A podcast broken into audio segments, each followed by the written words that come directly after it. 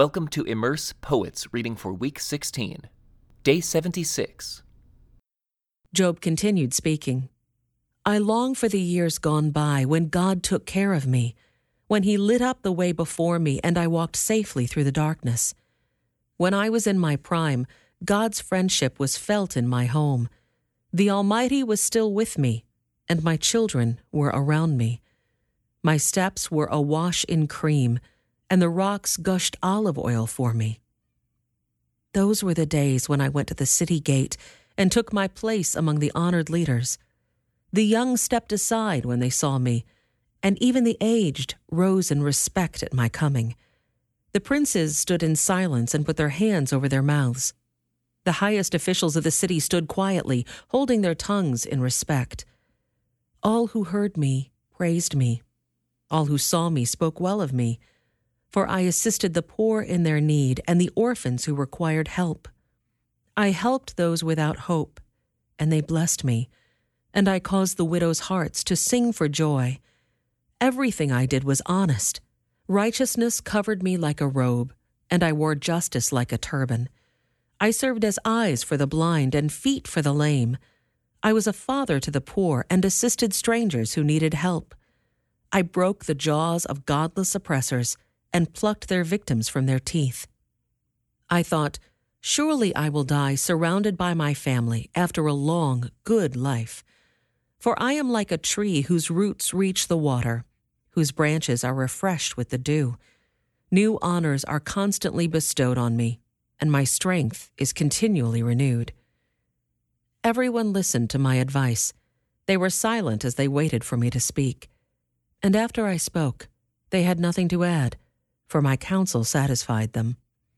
They longed for me to speak, as people long for rain. They drank my words like a refreshing spring rain. When they were discouraged, I smiled at them. My look of approval was precious to them. Like a chief, I told them what to do. I lived like a king among his troops and comforted those who mourned. But now I am mocked by people younger than I by young men whose fathers are not worthy to run with my sheepdogs. A lot of good they are to me, those worn out wretches. They are gaunt from poverty and hunger. They claw the dry ground in desolate wastelands. They pluck wild greens from among the bushes and eat from the roots of broom trees. They are driven from human society, and people shout at them as if they were thieves. So now they live in frightening ravines, in caves, and among the rocks. They sound like animals howling among the bushes, huddled together beneath the nettles. They are nameless fools, outcasts from society. And now they mock me with vulgar songs. They taunt me. They despise me and won't come near me except to spit in my face. For God has cut my bowstring. He has humbled me so they have thrown off all restraint. These outcasts oppose me to my face. They send me sprawling and lay traps in my path. They block my road and do everything they can to destroy me. They know I have no one to help me. They come at me from all directions. They jump on me when I am down. I live in terror now. My honor has blown away in the wind, and my prosperity has vanished like a cloud. And now my life seeps away. Depression haunts my days. At night, my bones are filled with pain, which gnaws at me relentlessly. With a strong hand, God grabs my shirt. He grips me by the collar of my coat. He has thrown me into the mud. I'm nothing more than dust and ashes. I cry to you, O God, but you don't answer. I stand before you, but you don't even look. You have become cruel toward me. You use your power to persecute me. You throw me into the whirlwind and destroy me in the storm. And I know you are sending me to my death, the destination of all who live. Surely no one would turn against the needy when they cry for help in their trouble. Did I not weep for those in trouble? Was I not deeply grieved for the needy? So I looked for good, but evil came instead. I waited for the light but darkness fell. My heart is troubled and restless. Days of suffering torment me. I walk in gloom, without sunlight. I stand in the public square and cry for help. Instead, I am considered a brother to jackals and a companion to owls.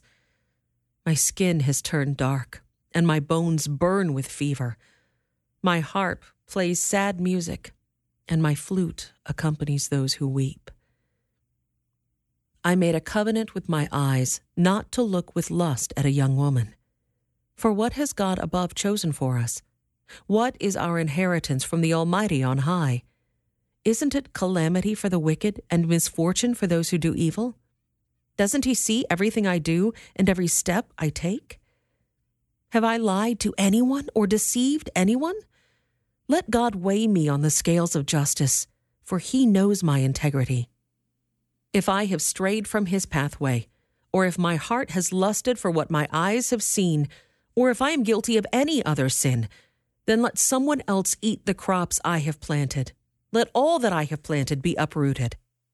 If my heart has been seduced by a woman, or if I have lusted for my neighbor's wife, then let my wife serve another man. Let other men sleep with her. For lust is a shameful sin, a crime that should be punished. It is a fire that burns all the way to hell. It would wipe out everything I own. If I have been unfair to my male or female servants when they brought their complaints to me, how could I face God? What could I say when He questioned me? For God created both me and my servants. He created us both in the womb. Have I refused to help the poor? Or crushed the hopes of widows? Have I been stingy with my food and refused to share it with orphans? No. From childhood, I have cared for orphans like a father, and all my life I have cared for widows. Whenever I saw the homeless without clothes and the needy with nothing to wear, did they not praise me for providing wool clothing to keep them warm? If I raised my hand against an orphan, knowing the judges would take my side, then let my shoulder be wrenched out of place, let my arm be torn from its socket. That would be better than facing God's judgment.